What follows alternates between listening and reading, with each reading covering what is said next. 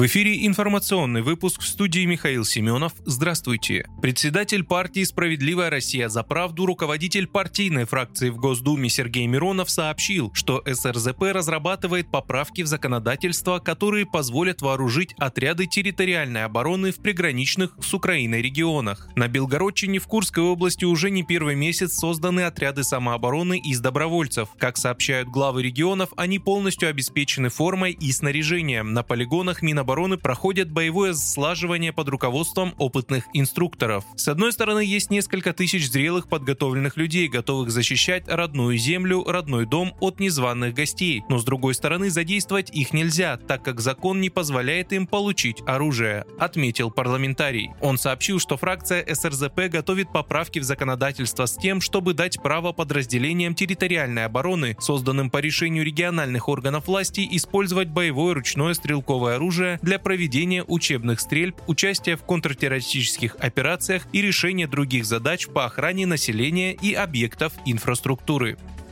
Украинские войска перешли в масштабное контрнаступление в Запорожской области. Все их попытки прорвать оборону привели к колоссальным потерям, сообщил глава общественного движения «Мы вместе с Россией» Владимир Рогов. Противник бросил на запорожском участке фронта максимальные силы военных и техники. Такого количества еще ни разу не использовалось на нашем направлении. Натиск противника сдерживается в том числе благодаря применению артиллерии, авиации и танковых резервов, рассказал собеседник агентства. Он уточнил, что основной удар ВСУ ВСУ сосредоточен южнее и юго-восточнее города Орехово в направлении Токмака. Все попытки украинских войск прорвать линию обороны провалились, понеся колоссальные потери, они отступили, чтобы собрать силы для новой атаки.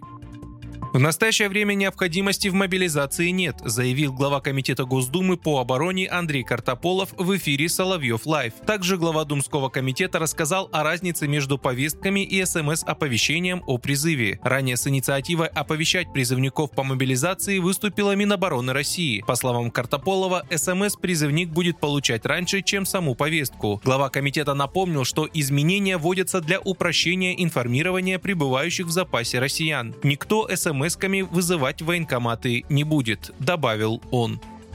В Луганске произошло несколько взрывов, над промышленной зоной поднимается черный дым. Об этом сообщил корреспондент РИА Новости. Отмечается, что перед взрывами раздался продолжительный звук. По предварительным данным, причинами взрывов стал ракетный удар. Других подробностей не приводится, есть ли пострадавшие, также неизвестно. Вы слушали информационный выпуск. Оставайтесь на справедливом радио.